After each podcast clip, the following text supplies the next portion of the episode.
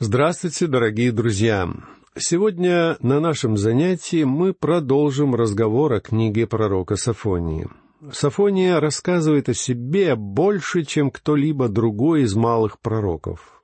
Он был одним из последних пророков перед изгнанием. Он был современником Иеремии и, возможно, Михея. Сафония утверждает, что принадлежит к царскому роду. Езекия, царь Иудеи, был его прапрадедом. Сафония пророчествовал в дни правления Иосии, период последнего духовного подъема в Иудее. Это было время пробуждения. Но пробуждение было не очень масштабным, продлилось недолго, а все-таки это было пробуждение. Сафония видел, что суд ожидает его страну и народ, и весть, которую он сообщает, очень резка и сурова. Бог ясно сообщает о намерении наказать иудеев такими словами. «Простру руку мою на Иудею и на всех жителей Иерусалима». Бог обещает, «Истреблю с места сего остатки Ваала». А это значит, что он собирается судить израильтян за конкретный грех, идолопоклонство. В пророчестве Авакума Бог перечисляет пять конкретных грехов, за которые он пошлет наказание на свой народ. Идолопоклонство — последний и самый пагубный из перечисленных у Авакума грехов. Сафония же говорит об идолопоклонстве, ложной религии в первую очередь, и тем самым он подчеркивает опасность идолопоклонства для человека и для всего общества в целом. В своей духовной слепоте иудейский народ полностью отошел от Бога. И пророк призывает жителей Иудеи «Умолкни пред лицом Господа Бога». Он говорит «Тише, тише, ты находишься в присутствии живого Бога, и его призыв актуален по сей день». Сегодня многие люди относятся к Богу без должного почтения — для них Иисус просто приятель, а Бог — это сосед сверху, и мы говорим о нем эдаким фамильярным тоном. Друзья мои, это неправильно. Позвольте мне сказать вам, наш Бог свят. Даже на расстоянии миллиардов километров от Него мы с вами должны пасть ниц перед Ним, потому что Он Бог, великий Бог, Творец Вселенной, а мы всего лишь Его творение — «Умолкни пред лицом Господа Бога», — призывает Сафония. Почему?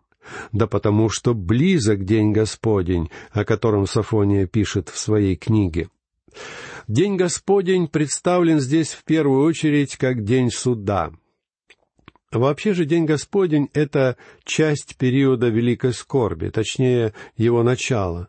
День Господень начнется, когда Церковь покинет эту землю — и тогда Бог начнет творить свой суд. Этот день ждет землю в будущем. Но в истории человечества есть много печальных страниц, которые можно сравнить с Днем Господним.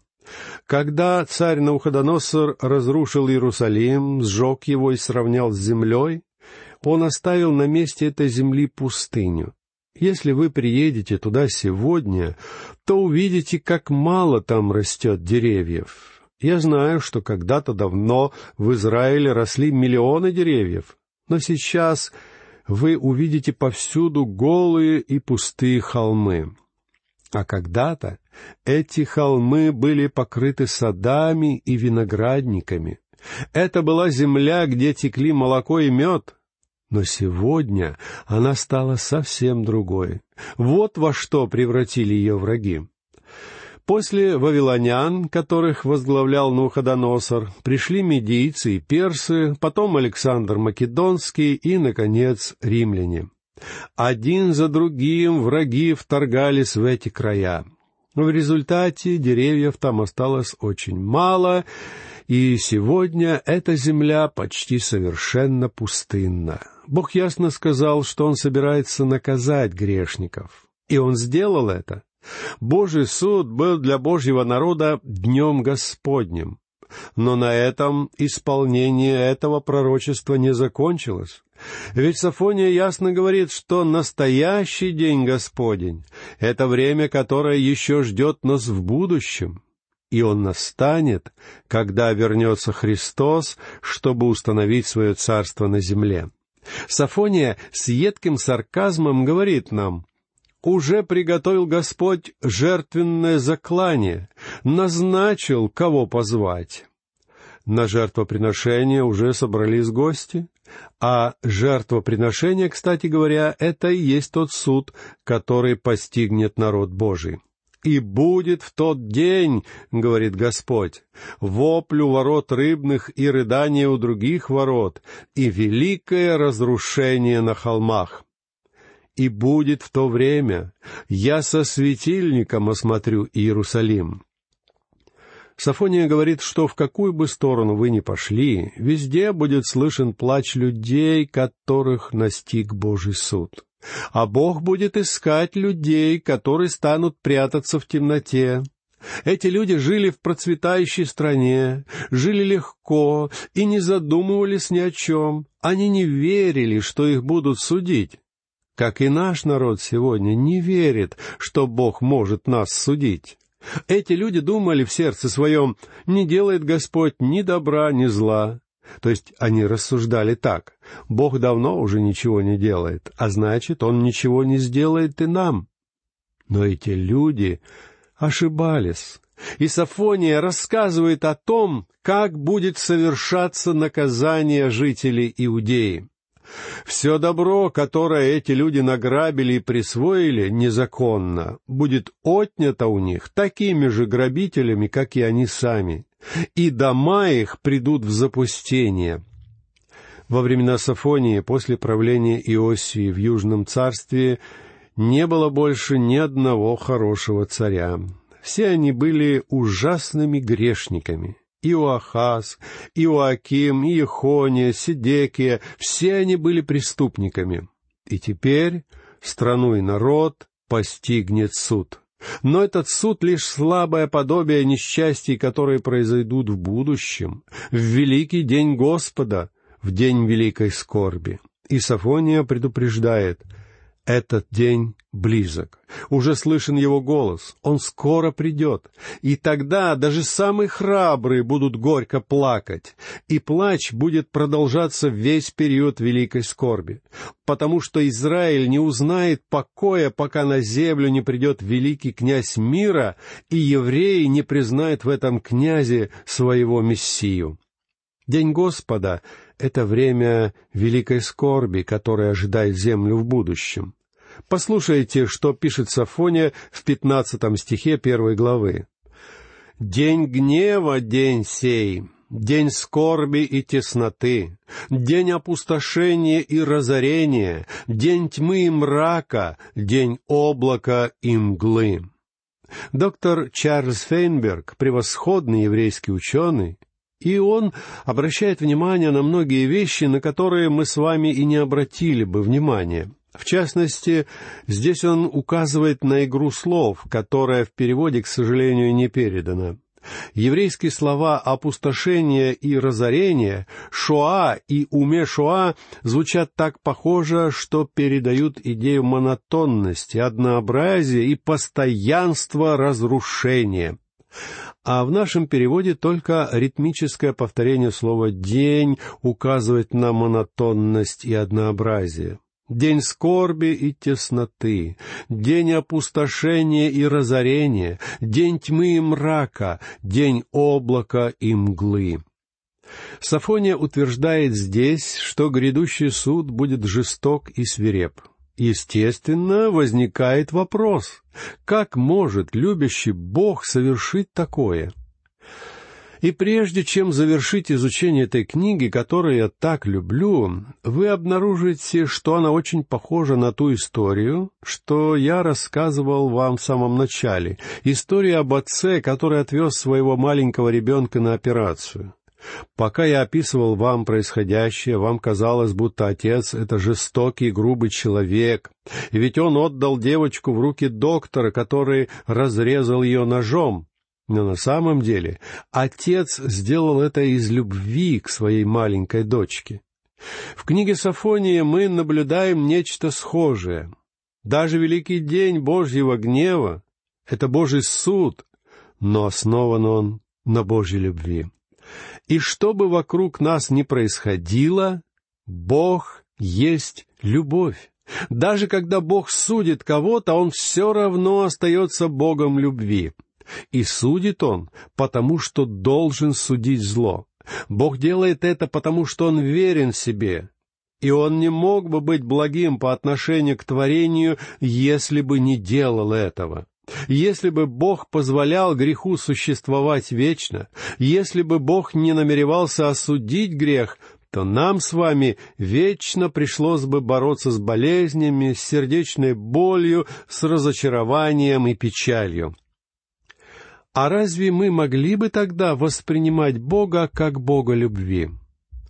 А потому когда я читаю в Библии, что Бог будет судить грех, что Он грядет на землю как могущественный судья, что Он уничтожит зло, распространившееся в мире, единственное, что я могу ответить, это радостно воскликнуть «Аминь! Аллилуйя!» И я верю, что Бог есть Бог любви даже тогда, когда Он производит наказание.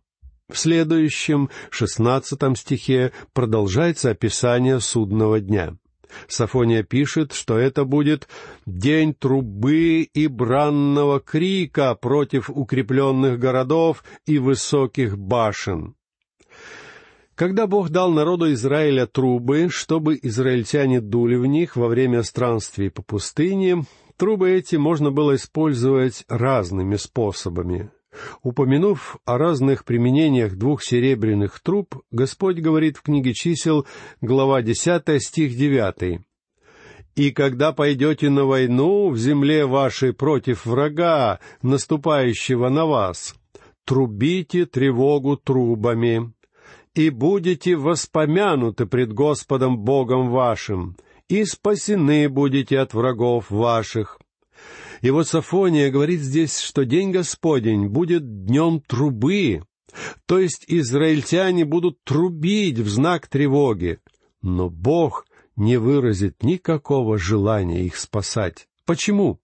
Да потому что Он собирается судить их, Он собирается предать их в руки врагов, а не избавить от врагов. Это будет день трубы, бранного крика против укрепленных городов и высоких башен. Обратите внимание на семнадцатый стих этой главы. «И я стесню людей, и они будут ходить как слепые, потому что они согрешили против Господа, и разметана будет кровь их, как прах, и плоть их, как помет». Это будет ужасный, жестокий суд, я гарантирую вам это. Но ведь хирургия — это тоже крайнее вмешательство. Когда у меня обнаружили рак, и мне сделали первую операцию, я спросил доктора, как она прошла, а он ответил, «Я отрезал от вас столько, что у меня даже возникли сомнения, которая из двух получившихся частей доктор Маги. Довольно жестоко порезать кого-либо таким образом, но доктор сделал это не потому, что злился на меня. Он даже ни за что меня не наказывал. Он сделал это, чтобы спасти мне жизнь. И я верю, что он действительно спас мою физическую жизнь таким жестоким способом. Позвольте мне сказать вам, что Бог будет нас судить и это будет крайний метод. Это хирургическое вмешательство. Но оно дается ради спасения тела. Читаем далее, послушайте восемнадцатый стих. «Ни серебро их, ни золото их не может спасти их в день гнева Господа, и огнем ревности его пожрана будет вся эта земля, ибо истребление, и притом внезапное, совершит он над всеми жителями земли». Интересно, что Америка потратила миллиарды долларов, пытаясь купить себе друзей по всему миру, пытаясь приобретать друзей и оказывать влияние на людей. Но в сегодняшнем мире Америку ненавидят, нас не любят. Вы не можете купить любовь, вы не можете обратить людей на свою сторону серебром и золотом. Но мы в нашей стране продолжаем верить, что деньги решат все проблемы в этой жизни. Бог же говорит, что когда Он будет судить людей, ни серебро их, ни золото их не может спасти в день гнева Господа. И огнем ревности Его пожрана будет вся эта земля, ибо истребление, и притом внезапное, совершит Он над всеми жителями земли. Бог изгнал иудеев из их земли. Почему Он сделал это? Он сделал это, потому что любил их. Если бы Он этого не сделал, последующие поколения иудеев были бы полностью уничтожены, все они были бы убиты. И вот, ради будущих поколений, Бог вынужден был прооперировать свой народ, вырезать раковую опухоль греха, уничтожившего страну. Бог осудил не только свой собственный народ. Бог судит все народы, Такова тема следующей второй главы книги пророка Сафонии и начала третьей главы до восьмого стиха. Но Бог исполнен благодати, Он долготерпелив и не хочет, чтобы кто-нибудь погиб, поэтому Он снова и снова призывает людей измениться. Хотя нам может показаться, что Бог уже утратил терпение, мы видим, что Сафония обращается с последним призывом к народу Иудеи — покаяться и обратиться к Господу. Послушайте первый стих второй главы Сафонии. «Исследуйте себя внимательно, исследуйте народ необузданный». Исследуйте себя внимательно. Эти люди должны были объединиться и создать себя как народ, как группу верующих, собравшихся, чтобы умолять Бога об избавлении и прощении грехов. «Исследуйте народ необузданный». Конечно же, Бог был вынужден судить их из-за их греха, но это не значит, что Бог не любил их. Он не был равнодушен к их судьбе. Суд ждал их, потому что они грешили. Они были отвратительны, необузданны, но они не осознавали, как позорно их греховное состояние. В своих грехах они достигли высшей степени деградации, но им не было стыдно. Они вообще не ощущали своей низости. Они вели себя бесстыдно мы сказали бы, что эти люди вообще не различали греха. Они грешили, не стесняясь этого, грешили открыто и хвалились этим. Американский народ сегодня тоже докатился до подобного состояния. Не так давно один человек сказал мне, «Доктор Маги, вы говорите так, будто Америка грешит все больше и больше, и наше положение сегодня хуже, чем прежде.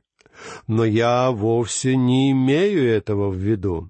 Я считаю, что сегодня мы грешим ничуть не меньше, чем во времена, когда я был ребенком. Но раньше люди грешили тайно, скрытно, за занавешенными шторами. Они не хвастались своими грехами перед окружающими. Они не гордились своими грехами. Иначе говоря, они грешили, но не так бесстыдно, как в наше время. Я слышал, как очень красивая юная девушка в телевизионном ток-шоу хвасталась, что живет с мужчиной, не выходя за него замуж, а другие участники программы даже одобряли ее за смелость и свободомыслие. И никто не сказал, что она бесстыдно грешит.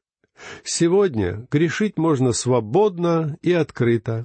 Я не думаю, что сегодняшние люди грешат больше. Просто все происходит открыто. Конечно, грешники были и пятьдесят лет назад, но они прятались, они грешили тайно, они раскаивались в своих грехах. А сегодня такое раскаяние напрочь отсутствует. Мы с вами не представляем себе, как отвратительны наши грехи для Бога. И мы очень мало времени тратим на то, чтобы оплакивать свои грехи Однако давайте вернемся к книге Сафонии. Послушайте второй стих второй главы.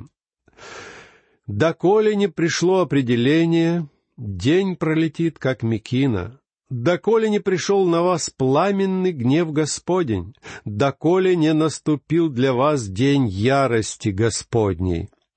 Бог говорит, собирайтесь вместе и молитесь, собирайтесь вместе для покаяния, собирайтесь вместе и возвращайтесь ко мне.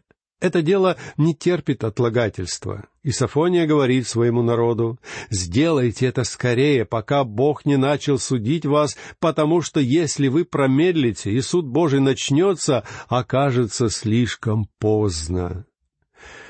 Друзья мои, сегодня нам необходим человек, которого услышали бы многие, который смог бы призвать народ к молитве и покаянию мы почти достигли дна бездны. Мы очень нуждаемся в такой молитве, и Бог должен услышать ее. Послушайте третий стих.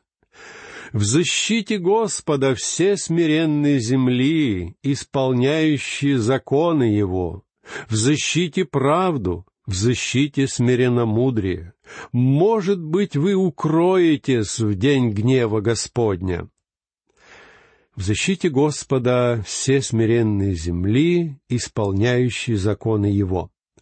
Во все времена оставались люди, которые хранили верность Богу. Такие люди есть и сегодня в церкви. Я не сомневаюсь, что практически в каждой церкви, даже в самой либеральной, есть хотя бы несколько настоящих верующих. Я только не понимаю, почему они там остаются. В мире всегда остаются люди, верные Богу, и, очевидно, в этом стихе из книги пророка Сафонии Бог обращается к тем немногочисленным, благочестивым жителям Иудеи. В защите правду, в защите смиренно мудрее призывает Бог. Верующие в Бога должны быть очень внимательны к своему образу жизни. Им не следует гордиться и быть высокомерными. Гордость была одним из величайших грехов иудейского народа. Она и сегодня представляет опасность для верующих. Апостол Павел говорил, что ему нечем хвалиться. И поверьте мне, если уж Павлу хвалиться было нечем, то никому из нас и подавно. Опасно гордиться тем, что мы дети Божьи.